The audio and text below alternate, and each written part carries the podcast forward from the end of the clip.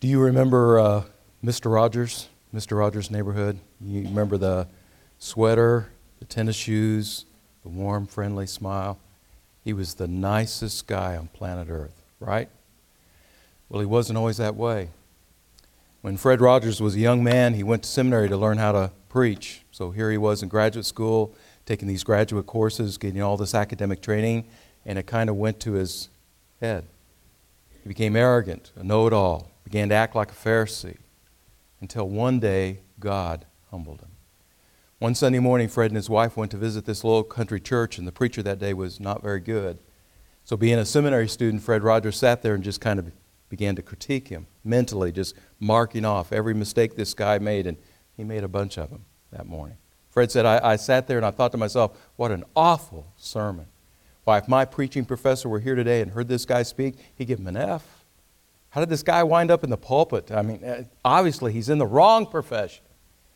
So when the sermon finally came to an end, uh, Fred leaned over to his wife, ready to make a cynical remark, when all of a sudden he stopped himself because he noticed the tears running down her face.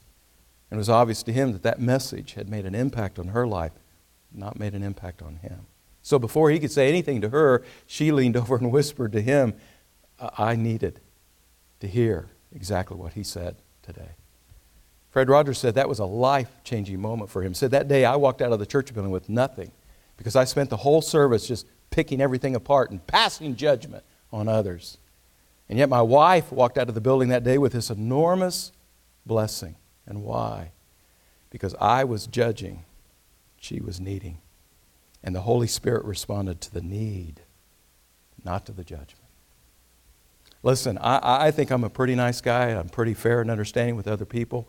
But then I read a scripture like this the scripture that we're going to examine today, Matthew chapter 7. And I, when I read this, I begin to realize what a Pharisee I can be.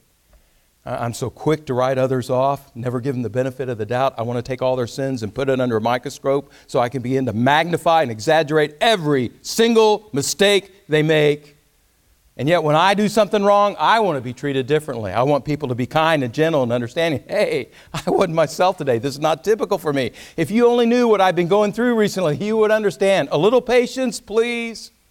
I, who have no patience for others, but I want all the mercy in the world for myself. What a hypocrite I can be. I'm so quick to spot the speck in everybody else's eye, and I fail to see the log in my own eye.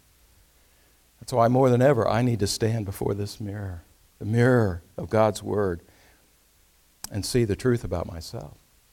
And one of the most valuable lessons that I can learn from this particular teaching of Jesus is this if I'm going to serve God well, and I'm going to put myself in a place where I can really be of help to other people, then I need to learn how to make good judgments. Now, first, that might sound kind of surprising to you, and some of you right now might be thinking to yourself, hey, David, you got it all wrong, because the very first words that Jesus says when he, here in Matthew chapter 7, is, judge not. So, isn't Jesus telling us it's wrong for us to ever criticize other people? It's wrong for us to disapprove of anything they do? I mean, isn't that what Jesus is teaching here? Well, let's stop and think about that. Let's, let's use our common sense and kind of think this through. Is it wrong for me to have an opinion and to, to make an assessment from time to time when I'm speaking with my friends? You know, I thought that movie was a waste of time. Save your money. Don't go. Or, oh, that apple tastes bad. Well, let's just throw that bag away. Is it wrong to be a judge in a 4 H fair and say this cake tastes better than that cake? Is it wrong for an employer to hold his employees accountable and every year at the end of the year to give them a job review? Because when he does that, he's making a judgment. How seriously do we take these words of Jesus? Judge not. How seriously do we apply them to our lives? I mean, does that mean it's wrong for a parent to correct a child when they see them doing something that's bad for themselves or bad for other people? Is it wrong for a teacher to give tests and grade papers? And all the students in the room are going, Yes. but think about it. Is it really wrong for the teacher to give tests and grade papers and provide an evaluation at the parent teacher conference so mom and dad can see how their little one is doing? Hey, doing well in this area, but in this area they're kind of struggling. They need a little help. Or think about this how could a principal or a coach or even a police officer do their job in an effective way if they're never allowed to make a judgment about the behavior of other people? When Jesus said, Judge not, Is he really telling us that we should never criticize other people? We should just accept anything and everything they do? Is Jesus really telling us just to turn a blind eye and pretend like everything's okay when many times we know it's not? Of course not. Common sense tells you that's not what Jesus is teaching here. But more important, Scripture shows us that's not what he's teaching. Haven't you found it intriguing that verse in 1 Corinthians chapter 6 where the apostle Paul says in the next life, we will judge angels? Get that? We will judge angels. What does that mean? I have no clue. I mean, I have no clue what that entails and what that involves, but I do know this angels are big and powerful. And yet, when I get to heaven, God's going to give me some kind of rank and authority where I'm now over them, and I'm going to be expected of God to make judgments about them and the work that they're doing. In other words, in that next life, I have an assignment waiting for me that is far more important and far more advanced than any responsibility I've ever had to handle here in this life. Well, think about this. If this life is a preparation for the next, and it is, then if in the next life God's going to be using me to judge angels, don't you think here in this life He's going to be preparing me for that by training me even now how to make good judgments? Absolutely. Or think about the words of Jesus Himself. Here in Matthew chapter 7, verse 1, Jesus said, Judge not. But then I turn over to John chapter 7 and verse 24, and I hear the same Jesus saying, Do not judge by appearances, but judge I expect you to make judgments, but when you judge, I want you to judge with right judgment. See, John chapter 7 is kind of like a commentary on Matthew chapter 7. It kind of shows light. Here's, here's what Jesus is really talking about. But even if you didn't look at John chapter 7, even if you just took the time to carefully work your way through this entire chapter, Matthew chapter 7, you know what you'd notice? All the way through this chapter, Jesus is teaching us how to make good judgments. Let me give you a couple examples. Verse 15, Matthew chapter 7, Jesus says, Watch out for the false prophets. Well, how can you tell which of the prophets are good and which ones are bad? I mean, the false prophets, they don't have a sign hanging around their neck saying, Hey, I'm a false prophet. You shouldn't listen to me. they don't do that. Nor do they stand up in church one Sunday morning and say, hey, by the way, uh, tonight at 7.30 I'm going to be leading a Bible study back here in room 301 where I'm going to introduce you to all kinds of false doctrines that are guaranteed to lead you astray from the Lord. I hope you come and hear me talk. They don't do that. Well, the Bible says false prophets are like wolves, but they're wolves that come to us dressed like sheep. Meaning, at first, it's kind of hard to pick them out because when you first meet them, they look good, they sound good, they seem to have the hand of God resting upon their ministry, just blessing their lives. They're wealthy, they're successful, they got all kinds of people following. Hey, how could he not be a prophet of God? That's why Jesus says, Watch out. Meaning, use this brain, use this critical faculty that God put inside your head. Be wise, be discerning, don't be gullible. And then Jesus goes ahead there in Matthew chapter 7 to illustrate what he's talking about. He says, Think about in terms of trees. There are good trees and bad trees. How do you tell the difference between the, tr- between the two? Look at the fruit they produce. Jesus says, Do the same thing with the prophets. What is he telling us? Learn to make a judgment, a good judgment. Don't be led astray by their lies. Or consider what Jesus teaches us here in verses 13 and 14 of Matthew chapter 7. Jesus says when it comes down to it, there are really only two ways to go in this life. One way is the gate is wide, it's easy to enter, the, the road is broad, it's easy to walk, it's very popular, all kinds of people heading this way. It's the way of the crowd, and yet it's the way that leads to destruction. So enter the narrow gate and walk the narrow way because it's the only way that really leads to life. Now, do you see what Jesus is doing? He's asking us to make an evaluation. Can you see what I'm talking about? Do you see the difference here? These two roads are not the same. And can you see why this is the wrong way to go? And can you see why this is the right way to go? Listen, you've got a choice to make. Exercise good judgment. So, at the very beginning of the chapter, when Jesus says, judge not, he's not telling us never make any kind of judgment at all. No, what Jesus is doing, he's warning us don't make the wrong kind of judgment.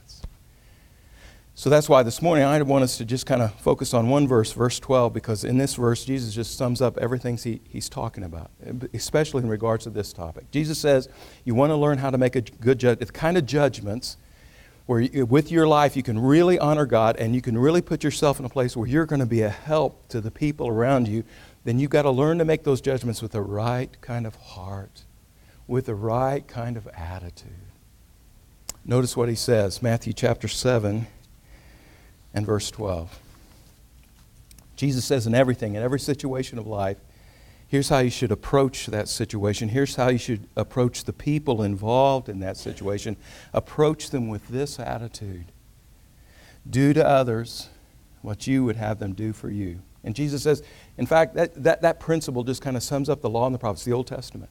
You know, in another place, Jesus said, if you want to take the whole of the Old Testament and, and sum up what it's really all about, it's about two things all the Old Testament is teaching us how to love God with all our heart, soul, mind, and strength, and teaching us how to love our neighbors as ourselves. Every one of the commands, every one of those regulations, from the smallest to the greatest, they're all just specific ways of showing us how you express your love for God and how you show your love to other people. Well, here in this verse, he says, Let me take that a step further. What does it really mean to love your neighbors yourself? Here's another way to say it do for them as you would have them do for you. And Jesus says you really need to keep that principle in mind, and especially in regards to this topic that I'm talking about here this topic of learning how to make judgments, good judgments. See, most of the time when we criticize other people, we do it for our benefit, not for theirs.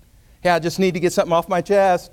I don't want to keep it all bottled up inside. I, I, I just need to air things out, and we're being very selfish when we do that. Or many times when we criticize other people, we want to set the record straight. We want to make sure other people hear our point of view, get our side of the story. We want to make sure we make ourselves look good to others. Or many times when we criticize other people, we want to make sure we make other people pay for the pain and trouble that you caused me. I want you to see your issues, not because it's going to be helpful to you. I want you to see, see your issues because you are driving me crazy. I mean, many times when we make judgments about other people, we're doing it to help ourselves not to help them. And Jesus says, that's wrong. Shea Serrano's a writer. He tells about one day he's coming home and the car started to act funny. He said, I pulled off on the exit ramp and, and the car began to sputter and then it just died. He said, I tried to start it up again, it wouldn't start. So I pushed it off to the side of the road and called a tow truck, had him take it back to my driveway. He said, I got back home, opened up the hood, I pulled in a few wires, but he said, I had no clue what I was looking at. I don't know the first thing about fixing a car. So he said, I called my father. My dad's always been this great mechanic. So he said, My father listened as I tried to explain to him what had happened that day. And finally he said, Listen, son, how about tomorrow? I just come up to your place after work. I'll just drive up to your place and we'll see what we can do. Shea says, You need to appreciate my father lives 215 miles away. And every day, 10 hours a day, he makes a living by driving a bus, a city bus. So the next day, he spends 10 hours driving that bus around, and then he parks the bus at the bus depot, hops in his car, and drives another three and a half hours just so he can come to my place and help me. Said he pulled in the driveway that day, hopped out first thing he did, gave me a great big hug, and said, Okay, son, let's take a look at the car. Let's see what we can do. Hop in the car and pop the hood. So he said, I hop in the car, pop the hood, and dad raised the hood up and pulled a wrench out of the toolbox and began to check and adjust a few things. All right, give it a start. Nothing happened. Then he said, My dad immediately put the hood down, put the wrench back in the toolbox, and he started to head back towards his car. And Shea said, I gave him this funny look and said, Did you bring the wrong tools? No, everything's fine, son. We're done here. Done. Done. What do you mean we're done? What's wrong with the car? And he said, My father said in a very calm voice, You're out of gas, son. now he said, Here's the most remarkable. I mean, Shea said when he said that, I felt this high. He drove 215 miles just to tell me I'm out of gas. But he said, Here's the most remarkable part of the story. My father never said another word about it. Never made any expression with his face. He was mad, upset, disappointed. Man, what kind of an idiot do I have for a son that he can't even figure out when his car's out of gas? Never implied that at all. So he just very calmly walked back, put his toolbox in the trunk of the car, said, Come on, son, let's go get some gas. Drove down to the gas station, filled up the gas can, brought it back, put the gas in my car. Then he came inside my house to have supper with my, with my boys. We sat there at the table, we laughed, we talked. Not once, not once did he mention what had happened out there in the driveway. Finished supper, gave all the boys a hug, and said, I, I need to get back home. And he drove another 215 miles. 430 miles round trip after spending 10 hours that day driving a bus. And he never mentioned it. In fact, Shea says it's now 10 years later, and not once in those 10 years has he ever brought up that embarrassing. I mean, this is one of the most embarrassing incidents of my entire life. Not once has he not once has he teased me about it, not once has he belittled me. I mean, that day he could have shamed me. He could have humbled me. What's with you? Can't you tell when your car's out of gas? But instead of judging me, he chose to help me. Listen, every day maybe you're dealing with logs, big, heavy issues, really challenging issues. And maybe this friend of yours is wrestling with this one tiny speck, something really, really little and minor. I mean, it seems so simple to you, but maybe it's not so simple for them. So when they come to you and ask for help, Jesus says, Don't be condemning. Hey, haven't you ever learned how to handle something like that? No, don't be condemning. Just help. Because know this one day the shoe's going to be on the, other foot. One day you're going to find yourself tangling with something that's really, really hard for you, but it's so easy and simple for others. And you're going to need their help. And when they give that help, you want them to be kind and gentle and under, not mocking and ridiculing. Haven't you ever learned how to do this? What's with you? No, you want their grace and mercy, not their ridicule. That's why Jesus says, Do to others as you would have them do for you. Because when you let that principle guide everything you do in every situation of life, you're going to live a life that really honors God. And you're going to put yourself in a place where you can really be of help to others. Let's pray.